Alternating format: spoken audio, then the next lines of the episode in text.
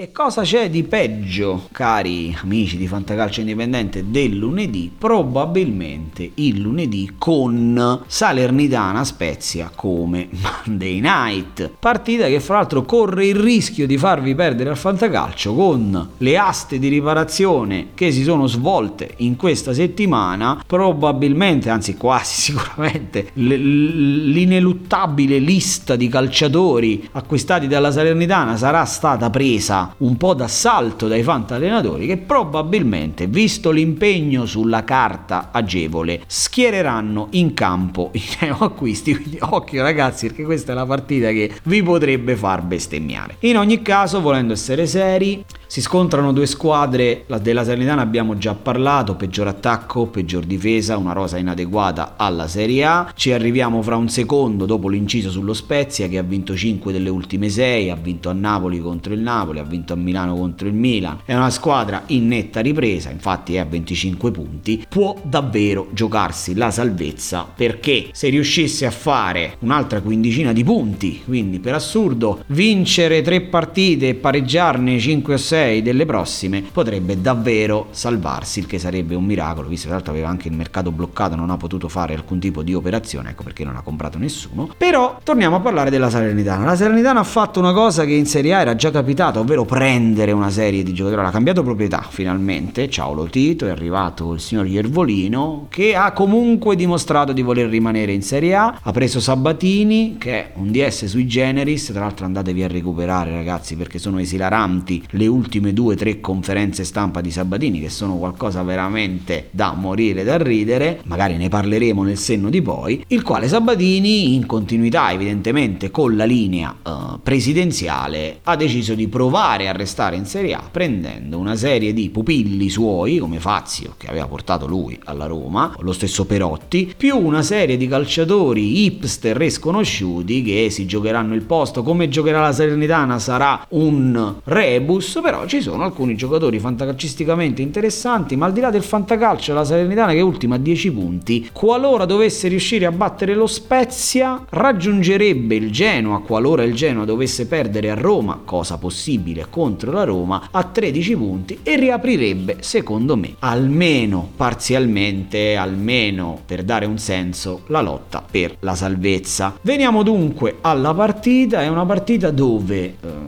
potete mettere tutti, sia per perché è davvero impronosticabile, cioè veramente faccio fatica a immaginare come finirà. È una partita dove comunque lo Spezia ha un'identità ben precisa, un allenatore molto bravo e una proposta di gioco molto codificata, dei giocatori veramente tra l'altro in forma e validi, però comunque la Salernitana avrà voglia, specie in casa, sull'onda dell'entusiasmo di fare bene, di dire la sua. Ecco perché faccio fatica a pronosticare come finirà questa partita, quindi vi dico, metteteli tutti anche perché potrebbe essere il lunedì che vi svolta, non necessariamente vi condanna, al fantacalcio. Io devo partire con i nomi, l'ho sconsigliato me lo prendo dalla Salernitana e sto parlando del portiere, che sia Belek o che sia il nuovo arrivato Sepe. Non mettete il portiere della Salernitana perché in questa partita è vero che si proverà a vincere, il pareggio alla Salernitana non serve, lo Spezia gioca meglio, potrebbe segnare, potrebbe uscire una partita ricca di gol. Comunque la Salernitana,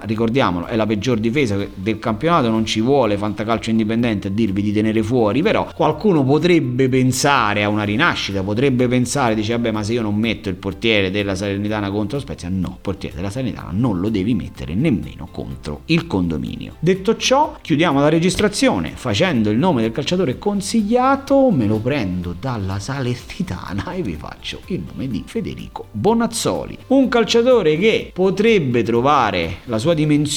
oddio la Salernitana anche preso Lis Musset, che è uno che ha sempre segnato in Premier. È un attaccante che secondo me i suoi minuti li metterà, porterà anche qualche bonus, quindi occhio a questo nome come settimo, ottavo slot, sesto slot, ultimissimo slot come scommessa. Però se è vero che questo 4-3-3 Verdi, Perotti, Ribery, sicuramente il terminale offensivo sarà qualcuno come Bonazzoli, come Musset, come Diuric, però in questa partita Bonazzoli è uno che si è sempre sbattuto, è uno che comunque contro il Cagliari aveva segnato, è uno che certe sfide le gioca, si danna, ci mette l'anima, serve anche questo per salvarsi. I pochi fantallenatori che l'hanno comprato potrebbero cogliere l'occasione per schierarlo proprio in questa partita, dentro Federico Bonazzoli.